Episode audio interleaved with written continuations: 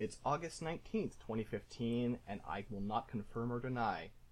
Uh, nope, starting over. Fuck, god damn it. Hate everything. All burn. All sucks. Alright. Hang on.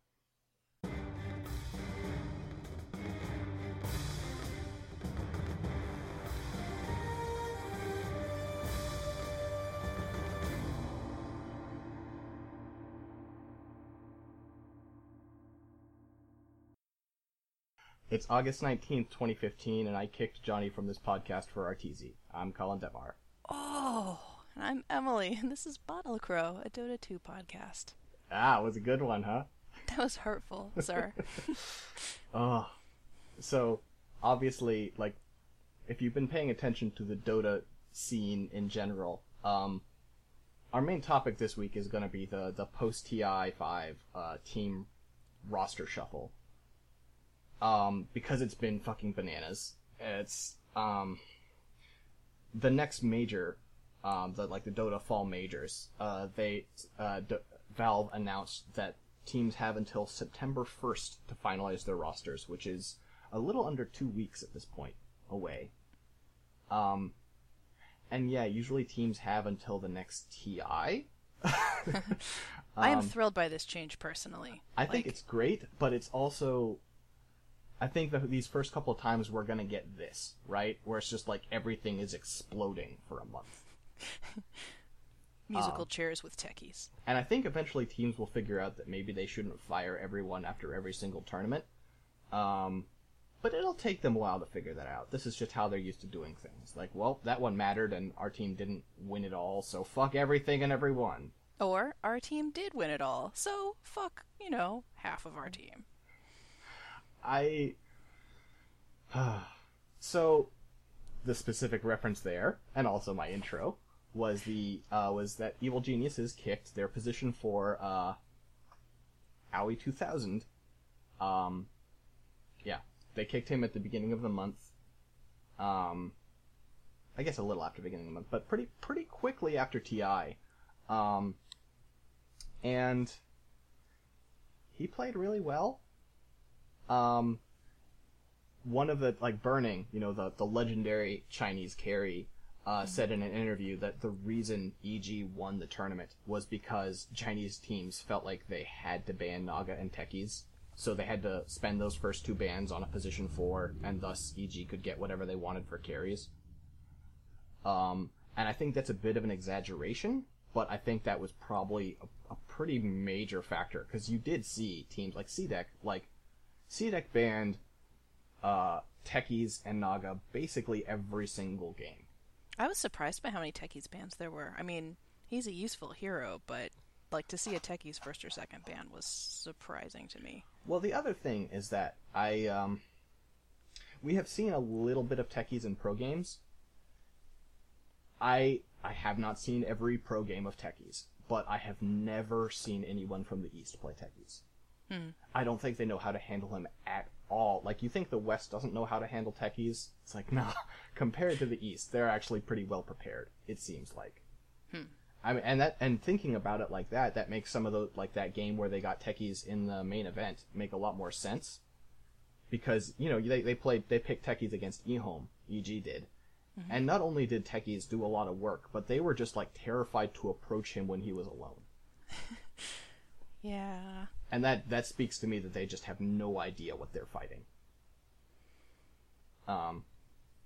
So I think that's yeah, I think those bans were pretty significant, and Owie, AUI if you prefer, but I I saw an interview with him where he said he didn't care either way, and I I like the sound of Owie better. Um, Owie is a is a good player, and all indications that you can tell. I mean, we're not pro players; we haven't played tournaments alongside this man but he seems like a pretty nice guy. Um, and he has now been kicked from two teams in two years, and in both cases, there no one was citing issues. They're just sort of like, no, we want someone else. You know, like uh, he was kicked from Cloud Nine because EE was doing the big Cloud Nine shuffle, and I want to note that they did better last year with Owie on the team at TI, and then. Uh, yeah, now he got kicked from EG so they could bring back Arteezy. Um, that's the new EG lineup, by the way. Is position one Arteezy, position two Sumail, position three Universe, position four Fear, and position five PPD. Sounds like a pretty good team. It sounds like a pretty good team. Um, I don't. I think like I think it's going to be. Yeah, I, I, I haven't seen Fear play a position four before. I've seen him play one through three, and I totally believe he can play four because that man can do anything. um, but I haven't seen him play his position four. I can't really analyze that. I will say that for Arteezy's sake, like he had, but by things he has said, people have, things people have said about him, and just paying attention, it's pretty clear that EG is more his environment than Secret. I think in Secret, like there was some, like you know, just like it's like having a bunch of rock stars in the same room, you know, like I don't know that they have as much patience for each other's bullshit. And when Arteezy, like, I don't think anyone on EG lacks confidence, but I don't think of any of them as being, you know, like prima donnas, you know? Yeah. And I think, uh, like, and that will, that, it seems like what it works for Arteezy is being the only one on the team who has that kind of, like, Swagger. yeah, yeah, that's a good way of putting it. Because, like, I mean, like, one of the main things that was cited by Arteezy and by other people in Leaving Secret was that Arteezy and KuroKy did not get along. Hmm. KuroKy apparently, like, even KuroKy's stuff being like, oh, I don't know why Arteezy's freaking out about this. It didn't seem like a big deal. I thought he was a cool kid. It all seems so patronizing. It just seems like KuroKy, I mean, KuroKy is older than Arteezy, and he was kind of in Arteezy's position at one point, so it seems like he sees Arteezy as kind of like a younger version of himself, and it's just it's sort of like, oh, you young kid, you don't understand anything. Uh, And everyone loves to be treated that way. yeah. And so it, yeah, Secret, Secret has crumbled. Um, it looks like Puppey is still with them, and it looks well. Puppey has said he's still with them, and S4 hasn't said he's going anywhere else. So maybe S4 still is. Um, Zai, the impression I get is that Zai looks at all the like all the drama between KuroKy and Arteezy and all this fucking mess, and it's just like fuck it. I'm just gonna go back and finish high school. And Not a terrible decision. I wish not a terrible decision. I wish I could say it was a good decision. I want to be like, yeah, go back and finish up school, but like Dota is big business right now and he's one of the best offlaners in the business. And I at least I I would hesitate to leave that while I'm still that hot, you know? Mm. Like maybe you can come back later, maybe not, you know? I don't know, like pros who leave and try to come back that's not a great history. You can look at Artstyle. He, uh, I was I was gonna say it. yeah, and I mean, you know, Blitz is looking to get back in, and I don't know how that's going to go for him. And you know, it's. I feel like the Dota scene is not a scene that's very kind to people who leave and come back. It's just sort of like, no, the meta's advanced, and maybe your skills have rusted, and also people are like, wait, who are you again? And I don't well, some know. of that, I don't know. I mean, I think some of that though is that the people who leave tend not to be the best, and I'm not thinking so much of Artstyle as of Blitz. But you know, like I think if you're a really excellent versatile player, you are less likely to leave. So maybe Zai, if he takes a semester and you know gets a couple more credits, maybe he can jump back in. I noted your pointed insertion of the word flexible. It's a quality I value. Some some shots fired at Blitz, I guess. Uh, how? Yes, just a little one. He seems like an incredibly nice person. Who only plays Storm Spirit. Only plays Storm Spirit. His commentary was mildly hilarious. if there was a storm in the game, that was the commentary. And if there wasn't, he was just like, oh, I don't know. I feel like they'd be better if they picked Storm Spirit. It's just like, buddy. Again, he seems like a totally nice guy and like an enjoyable commentator, but like you need to share his interest because that's that's what we're going to talk about. Yeah. Yeah. I feel like he's just a, a commentator you keep on, like, speed dial. It's just like, oh, Storm Spirit was picked. Quick. No, and this was his year. There was a lot of Storm Spirit picking at TI, so it's Yeah. like, great, put him in. And it actually it had a lot of weight when he said like about CTY and Sumail, these guys are better at Storm Spirit than me. You sort of sit up and you go, oh, all right, Yeah, that ain't nothing. yeah. When I say it, no one pays attention, but Uh, so other teams that have disbanded include uh, Cloud Nine, woo! which I, you you can woo like that's just that's just EE saying he's he's re, he's shuffling the team up. Like EE's way of saying that he was going to like he's stupid and melodramatic and destructive about everything he does is what I, I was going to do a clumsy metaphor but let's just get to the point. Like he's he's his way of telling people that he's going to like shuffle them out to make a new team is to fire them without telling them they're fired and then they find out from someone else and go what the fuck like he's just an idiot about this stuff um I still I still keep dreaming the day when C9 disbands and it's because a grown up has come in and EE is no longer running the show. So that's, you know, that's a reason for me to be excited. Yeah. It's possible. It's Yeah. not super likely. doesn't seem super likely um by the comments he's been making and I, I want to point out like generally we go for good natured sass here we don't ever go for straight up shit talk and we I even try to extend that to EternalEnVy but But I don't. he started an Ask FM account just to basically spread rumors and bullshit about Team Reshuffle stuff, just to sort of be like, well, I don't know. And it's like, shut the fuck up, Jackie. For Christ's sake, these are people's jobs. Shut up. Like, that's. The Dota scene handles all of this reshuffling stuff in such a amateur and, frankly, offensive way. Like, it's so disrespectful there's no class, there's no respect to any of the players. And if we want to be called esports, if we want to be taken as seriously as as sports, like it's not like the Mariners lose a big game and then the next day the pitcher is like, well goes into work and they're like, "Oh, you don't work here anymore." They don't do that. There's a system, there are trades, there are contracts, and you don't just get fucked.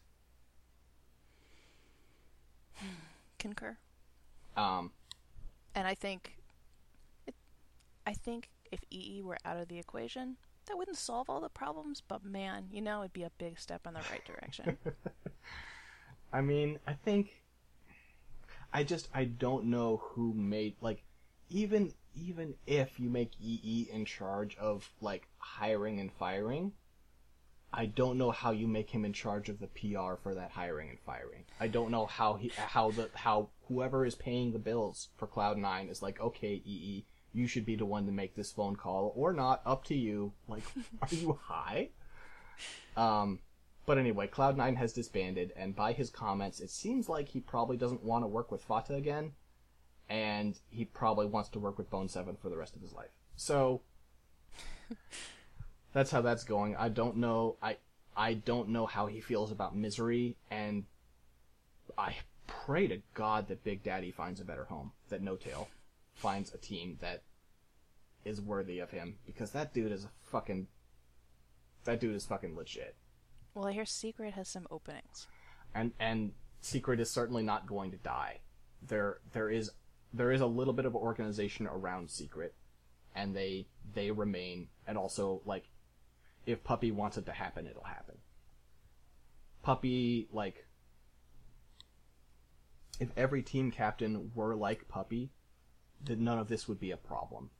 Because Puppey is just like every single person who has left a team involving Puppey or had Puppey leave their team has all just been like, boy, that guy was just fucking courteous and professional about this whole process.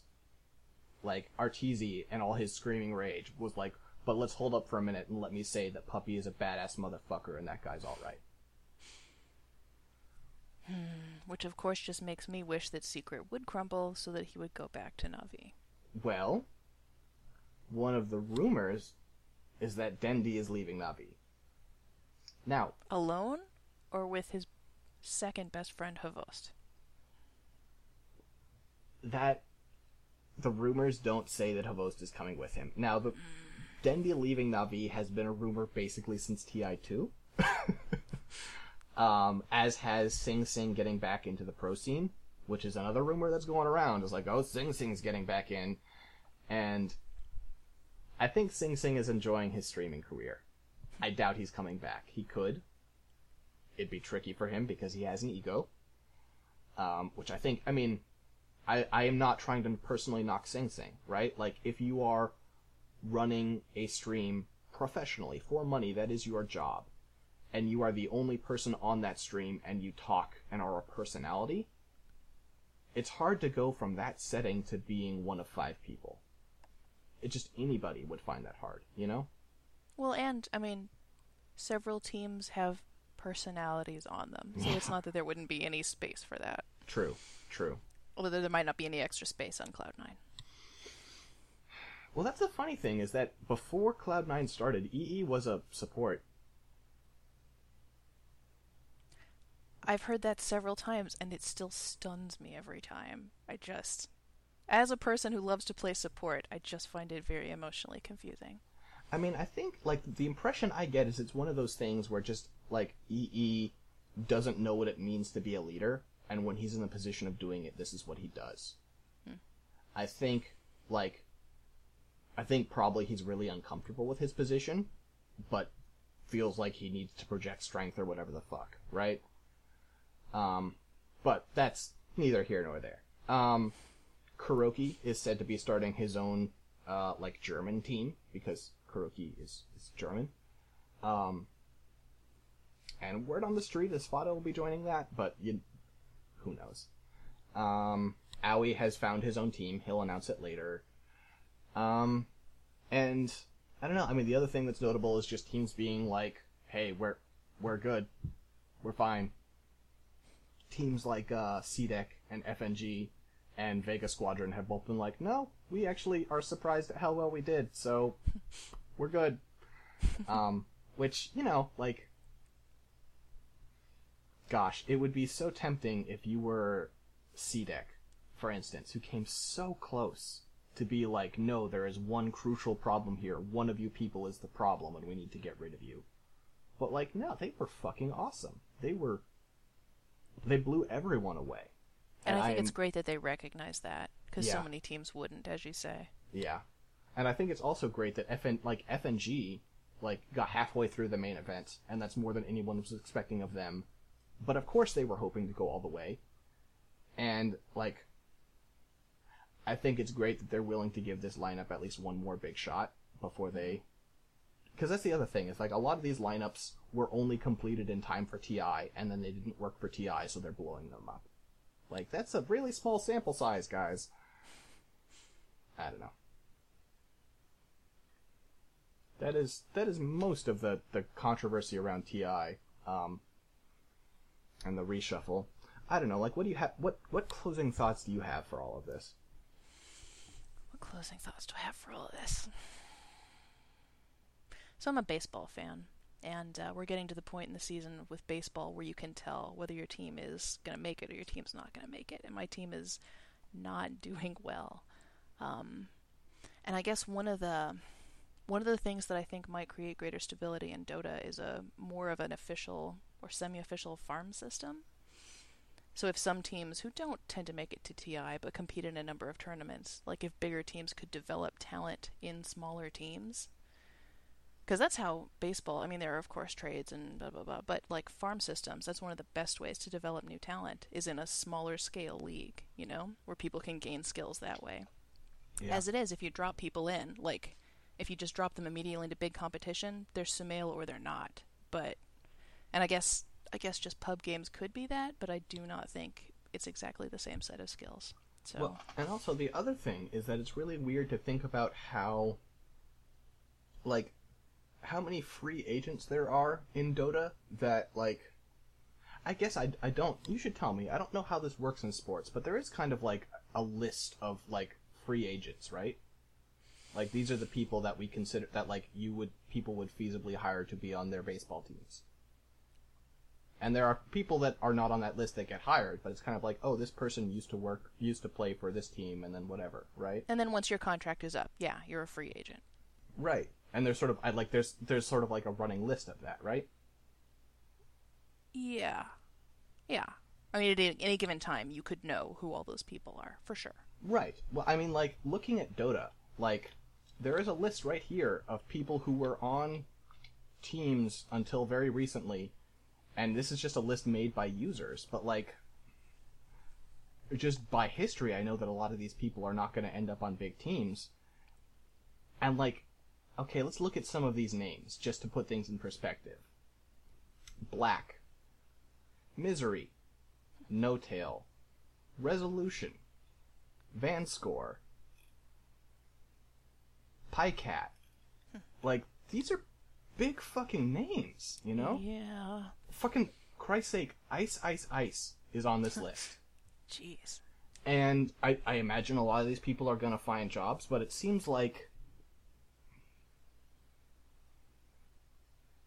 it seems like there's not as much of a like it, okay this list even says at the top of it this is the the, the dota 2 reddit um, post ti reshuffle mega thread. It's, it's free agents and then underneath it it says it is difficult for me to know exactly what constitutes a free agent due to the fact that the lengths of players contracts are not revealed.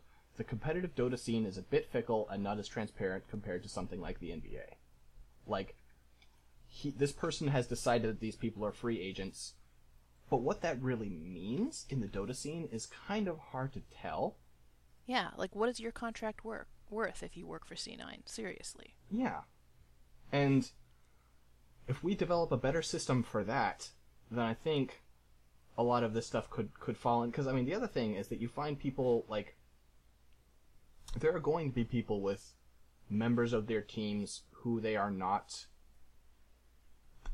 crazy about. I don't know, there's no tactful way to put this. Like, there are going to be people who are like, well, we couldn't find a good position for in time, so this person's on here, right? Mm-hmm. And I guarantee when all said and done, even once they've done that, there will be position fours on the free agent list where you're like, fuck me, you guys should have picked up that guy. And it's just like, there's no network. Like, when Owie got kicked from Cloud9 back in the day, my understanding of how it worked is that he messaged one of the like the manager for EG and was like, "Hey, do you guys have anything?" And the guy in EG was like, "Shit, uh, let me look." Right? But it's like it's Yeah. literally like instant messaging. It's bizarro land. Yeah, it's so amateur. Yeah. And it's just it's it's like a lot of things in the in the Dota scene, we've gotten big enough to the point that we need a system for this stuff. It can't just be scrambling around in the dirt all the time. Concur. All right. Final thoughts. The pro scene sucks in some ways. it's kind of exciting in a way but i mean just like like oh man everything's getting shuffled up and everything's changing it's all so crazy but also like man it would be so much less like there was a good like 24 hours where it's just like man Owie just got straight fucked will he even be able to find a team and the people on eg are saying things like like oh you know we wish him all the best and we'll help him any way we can and you can say that no matter how badly you screw someone right Yeah. and he's found a team, and that's great. But if their an- announcement had been, Owie is leaving EG and he's going to this team, if it had, if that had been one announcement, the tone would have been so different. It would have been like, "Wow, you guys are fools to let him go," but at least you're not dropping him in a ditch and saying good luck. Well, and I think I've said on the podcast before, I'm just in favor of much higher team stability because I think people like to root for a team identity and they like to root for people. Yeah, yeah. Well. Well, I mean, EG's team identity. th- let me let me reassure people real quick. I had a bunch of comments in last podcasts about how PPD has gotten all nice on us. Don't worry. After kicking Owie, he made some taunting tweets to Owie about how he didn't have a team anymore. It was great. Classic. Yeah, just real, real good stuff. Um, anyway, by the time we do the next episode, all of these rosters should be finalized, unless something very bizarre happens. Um, so we'll be able to talk about how things shake out, and that'll be pretty exciting. But for the moment, I would actually like to move on to our lore of the week for this week Woo. Which is actually um so if we just do characters we're going to run out of characters especially because the way characters tie together like when we did the shadow demon one we ended up also doing doom and Shadow Fiend because they're all kind of tied together. Um, so we're also, you know, we talked about the origins of the defense of the ancients, and boy, that was painful. Um, so this week we're going to talk about a kind of a different side of lore.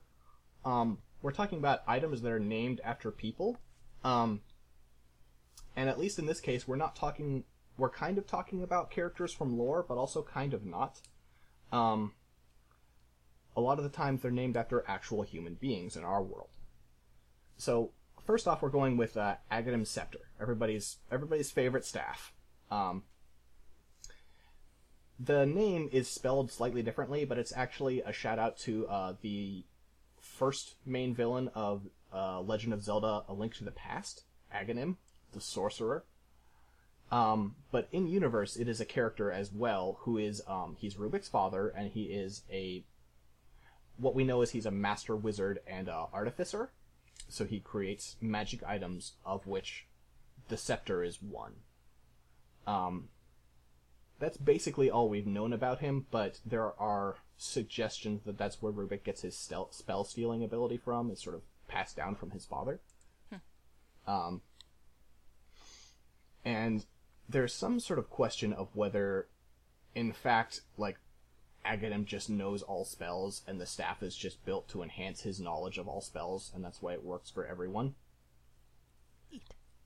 But also, that sort of gets into some weird page, uh, weird situations because, for example, the things that people call them when they buy the scepter, like Rubik is the only one who calls it Aghanim Scepter, I believe. Um, or or sometimes he says, "Ah, Father's Scepter." Um, but like Gyrocopter calls it like a, like a, a field beacon, right? Just like, what are you talking about? Um, so it's it's wonder like maybe they're just doing fun plays on words, or maybe the scepter changes to a form suitable to its user. It's not entirely clear. Um, the next item we have three this week uh, is the uh, Eul Scepter of Divinity. Um, in Dota, it doesn't actually really have any lore. It just says like, "Oh, this is an old staff," and "Hey, wind," right? um, but the name Eul is actually the um, the man who created the first version of the Dota map. You know, Defense of the Ancients, a mod for Warcraft 3 back in 2003. He created the map, and then he was passed off to you know various people thereafter. Finally, it landed in the hands of Ice Frog, and along the way, this CC item was named after him in you know, commemoration and respect. It's a pretty good tribute. It is. Um, the next tribute item would be a little bit better of a tribute, except for things didn't quite work out. The Scythe of Vyse was not always just called that. It used to be called Guinsoo's Scythe of Vyse, because Guinsoo was another one of the men in the line of people who worked on uh, Dota. Um, I believe the version he worked on was Dota All Stars. And um, after trading uh, Dota off to someone else's hands, um, an upstart young studio who wanted to make a commercial version of Dota, sort of like was you guys have great ideas. We want to take the idea of this game, we want to make it a little bit easier for new people to comprehend, and then we basically want to put a price tag on it and make it a real product. And they created a studio and they called it Riot Games, and they made a title called League of Legends. Aha. And up until then, that's fine. Of course, you're entitled to take that work and go somewhere else, and good on ya. The problem is that when League of Legends was getting started, um, people, like, a lot of people didn't know what Dota was. A lot of people who did know what Dota was were like, oh, it's this stupid map for Warcraft 3, why, why would I take this seriously? And so League of Legends had a really big PR campaign to get people to take it seriously. And a significant part of that PR campaign was kind of shit talking Dota. And more, more than just shit talking Dota, in fact. For a while, there was one site. I can't remember its name right now, but there was one site that was basically all the communities, like, you can think of it like the Dota 2 wiki, only for Dota 1, right? Like, all the message boards and all the information about Dota 1 collected by fans was one website, which uh, Guinsoo and a compatriot of his, Pendragon, I believe was his name, were in charge of. And when they left to go to Riot Games, they deleted it. Ooh. They just wiped it out. Um,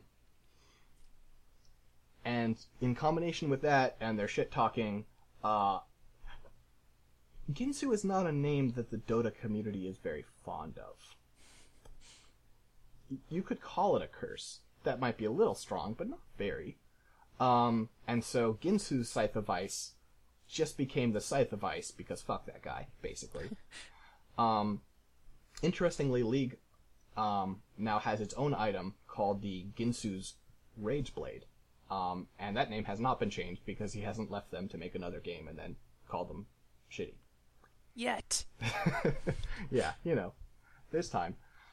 Um, there are other items that are named after in-universe individuals, but those are the only ones that are named after developers that I am aware of. If I am wrong, absolutely email me. This is not stuff that is as easy to find. We don't tend to cate- categorize things this way, so I kind of had to look a lot of this stuff up.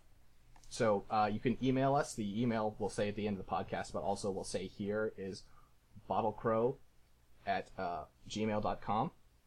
Send us any, you know, any fun lore tips about items and stuff. Love to get that stuff.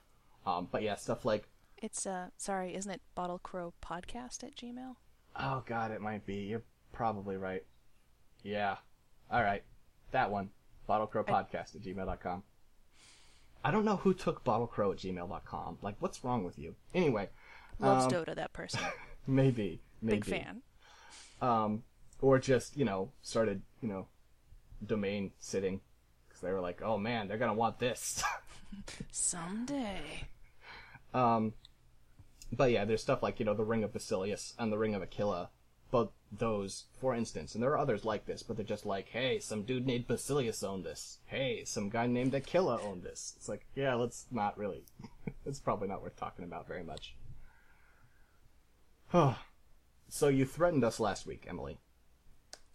Oh my gosh, is it time for fanfiction corner? you threatened us with a new feature that you could torture us with, and we're it's time to make it reality. Fanfiction corner, my gift to the community. Or, you know, I'm the middleman with this gift to the community created by authors of actual fanfiction. Um, I'm starting at fanfiction.net, although I may have to branch out pretty soon because there are only 115 Dota 2 entries. God, what are we gonna Um, do? I know it's a good thing. This only comes out twice a month.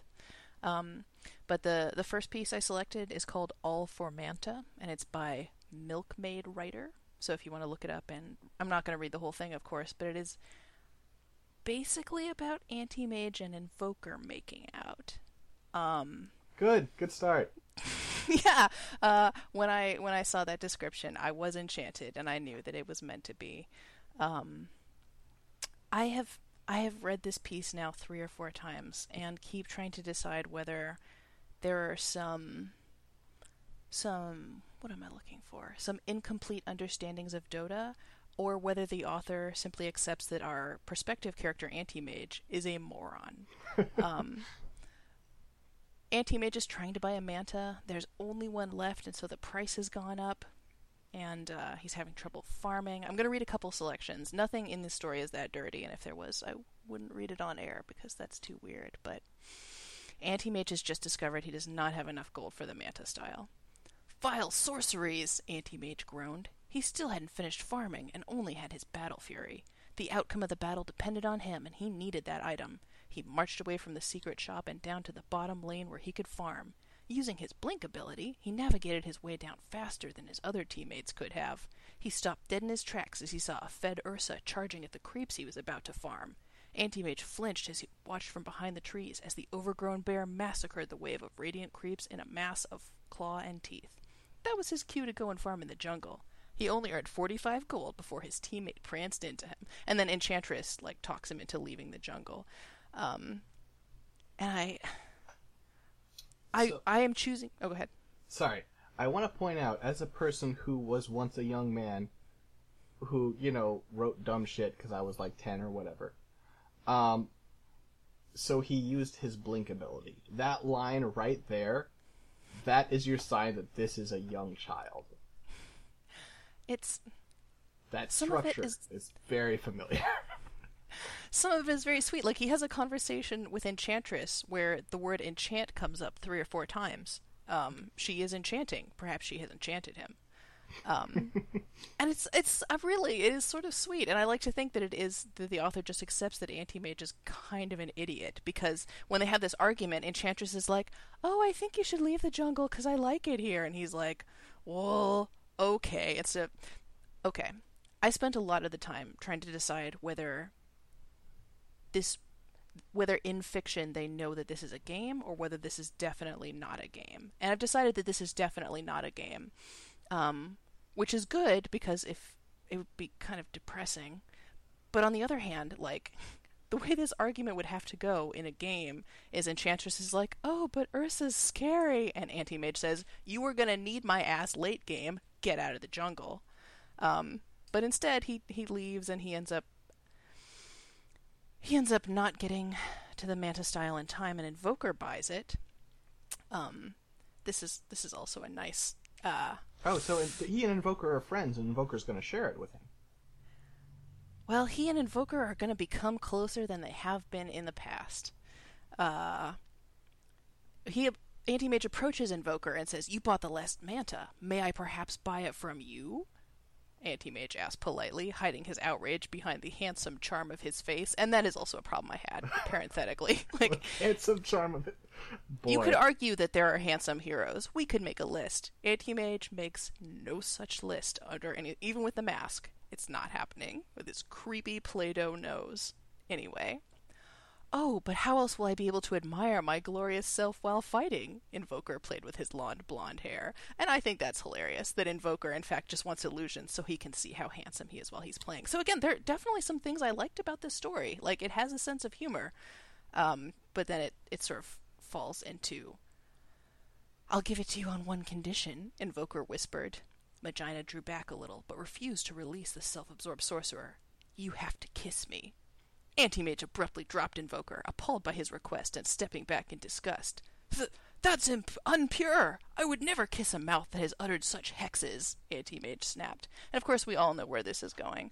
Um, I don't have oh, to read it. Of course we know where this is going. Invoker is like, well, technically, I don't do hexes. I do arcanery. Uh, you could talk to Witch Doctor. You could talk to Dazzle. I believe they are they are fond of hexes. In fact, Lion has a spell called Hex. Well, we do find out. I had not known. I am. I love Witch Doctor. I had not known that he has what is it?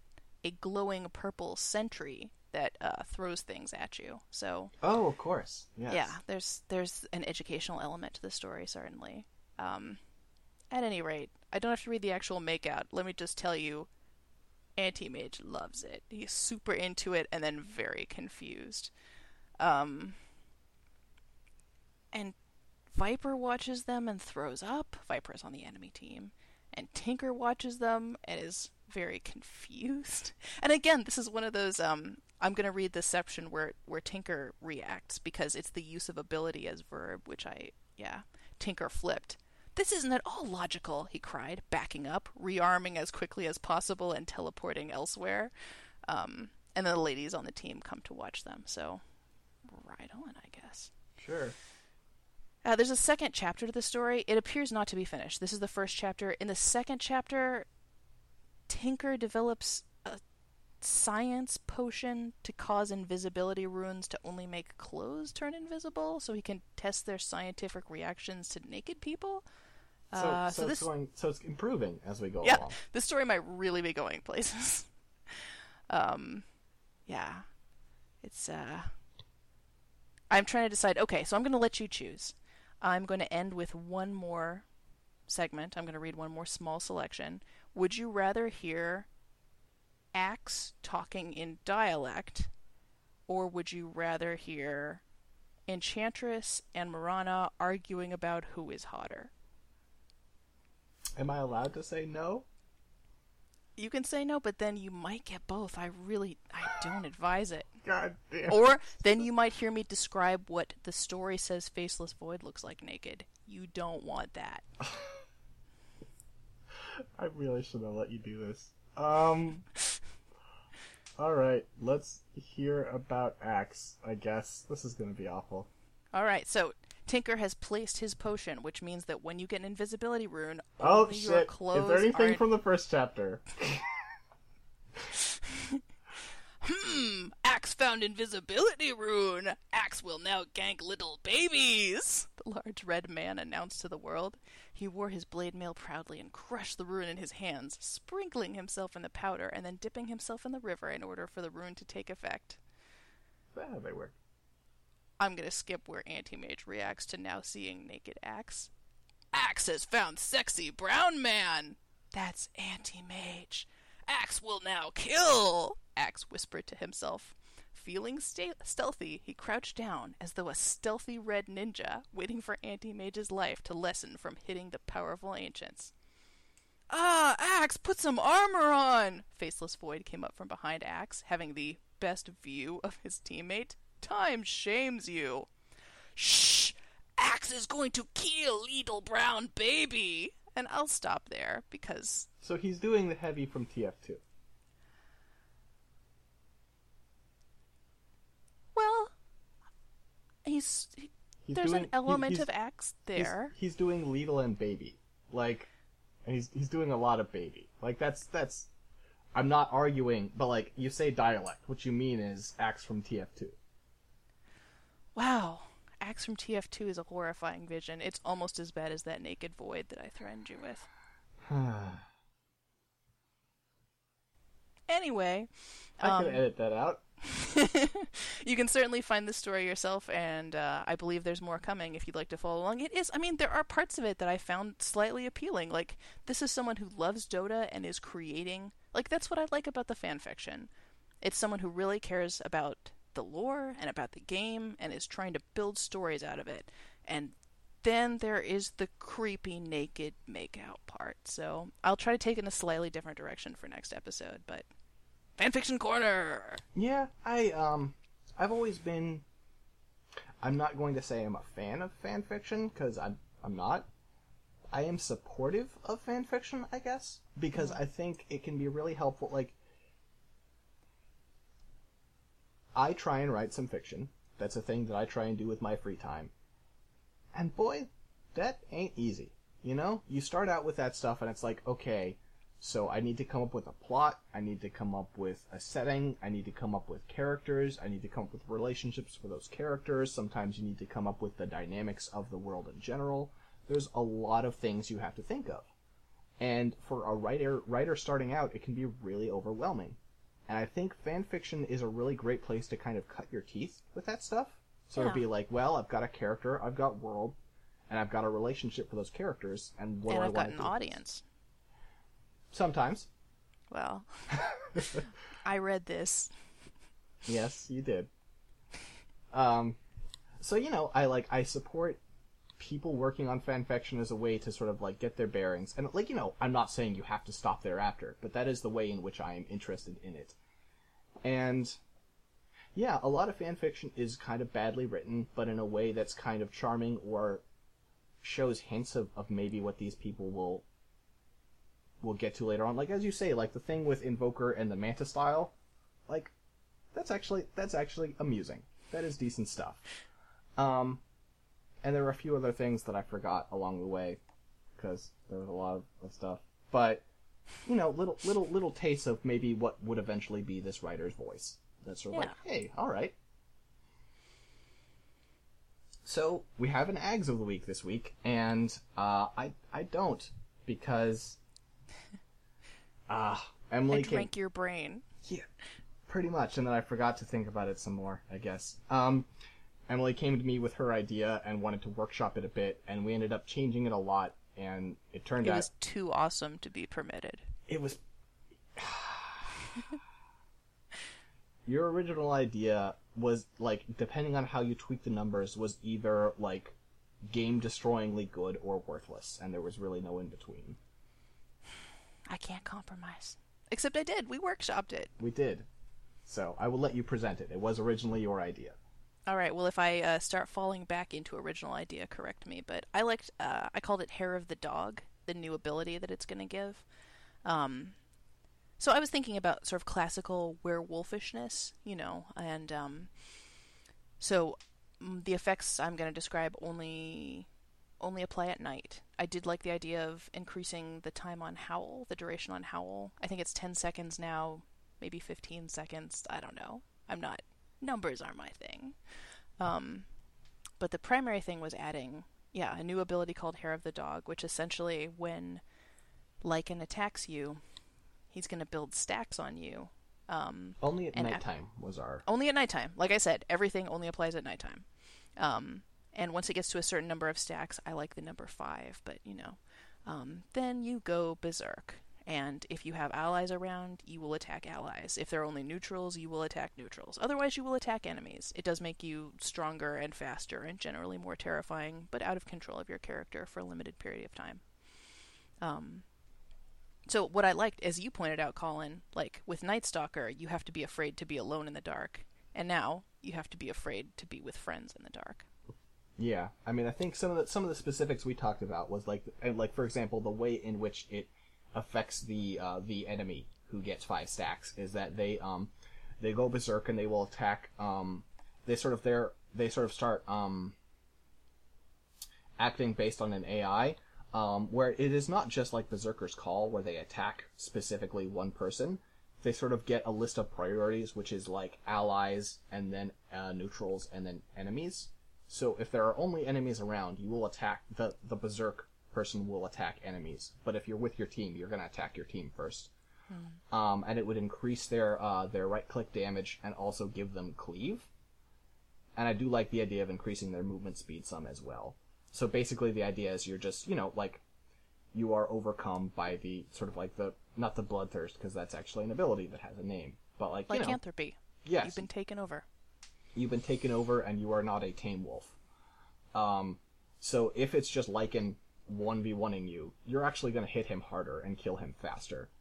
Um, but yeah, if you're with your team, you're going to turn on your teammates. Um, and the other thing we said is that while you are transformed, you are adding stacks of this debuff to people you hit as well. Yes. So I thought maybe I thought maybe we'd taken that out, and I was very sad because the uh, the contagion aspect is one of the things I really liked because lycanthropy, like nope, that's one of the worst things. Yeah, I mean, the, I think the way the way we thought about it would be like, it wouldn't last long enough for you to get five stacks on an ally yourself, mm-hmm. unless you got turned again, and probably their stacks would have decayed by then. But in a situation where you're in a big fight and like it is like like Lycan's team fight at night changes, he doesn't just want to focus one person down necessarily. Maybe he wants to swap targets reactively to just keep everyone going berserk. So, Ah, so good. so yeah. One of my one of my favorite things in Dota team fights, I've told you, Colin, but one of my favorite things is when that moment when like when Lich is there or whatever happens and you're like, Oh my god, get away from me, my whole team get away from me. Uh, I think that's a really exciting aspect of the game and and yeah, let's kick it into high gear. Yeah. Oh God, can you imagine this in bot games? Because that's that's what taught me about that factor is like bots do this thing when they're taking damage really fast, they will just run to the nearest player basically, Yes. and when they're getting hit by a Lich ult, that basically means they hug you and murder both of you. Um, and, and like you will hear me like the few times I've played bot games recently, you will hear me just like running away saying like, "No, get away from me! Get away from me!" like, I've done the same thing. like you're yelling at a dog, you know, like Yeah. a dog that's covered in mud, and you're just like, no. Hey, hey, hey, hey, hey! Like Earthshaker, no! so I I like I do like that dynamic, and I think obviously this would be terrifying in bot games, but you know, like ways for it to happen with players too is fun. Um, and I like it not necessarily being like it's similar but not quite the same because like with Lich ult when it bounces like sometimes it's unavoidable but mostly it's like no you fucked up your positioning right? And with this it's like it's not like you had a lot of warning. It's just suddenly like oh shit i need to get away from you. And it's not because you fucked up but holy shit you are dangerous to me all of a sudden. So. All right. Well i think that's all we had for this week right? Yeah. Okay. Um, yeah, it's going to be another exciting week next week. Um, well, next episode, two weeks from now, where we get to talk about all the stuff with how the team shuffling works out, and maybe there will actually have been a patch worth talking about by then. Um, but until then, um, this has been Bottle Crow, a Dota 2 podcast. This is episode 11. Um, if you want to get in contact with us, our email, where you can send any questions, comments, or, you know, other, other tidbits, is bottlecrowpodcast at gmail.com. Dot com, not crom. Dot com would be a good URL. That'd Um, be pretty great. you can find Bottlecrow on Twitter at, at Bottlecrow. We mostly just tweet about episodes, really not much else. Um, but if you want to get a little more about our, our thoughts about everyday things, uh, I am at 6264 on Twitter. Um, I want to give a big thank you to uh, Twitter or Reddit user Promoti for his u- for use of the uh, Harmonies of New Bloom music pack from Dota, which we are using as our intro and outro for this podcast. It's a really excellent um, piece of in-game music that you can buy from the store. Um, I use it on my my client, and we're really grateful to him for letting us have this. It's it's definitely way more professional than any other part of this podcast. Um, yeah, we're on iTunes. Uh, you can subscribe and you can review us and you can tell a friend because really that's the only way anyone ever finds out about us. Um, and yeah, that is basically everything. Um, any final thoughts? Thanks for joining us. Fanfiction Corner's not going away unless you write a lot of emails to Colin. I will reassure you that it will have less mention of naked people. Uh, It will. probably. Talk to you guys later. Thanks for joining us. Bye.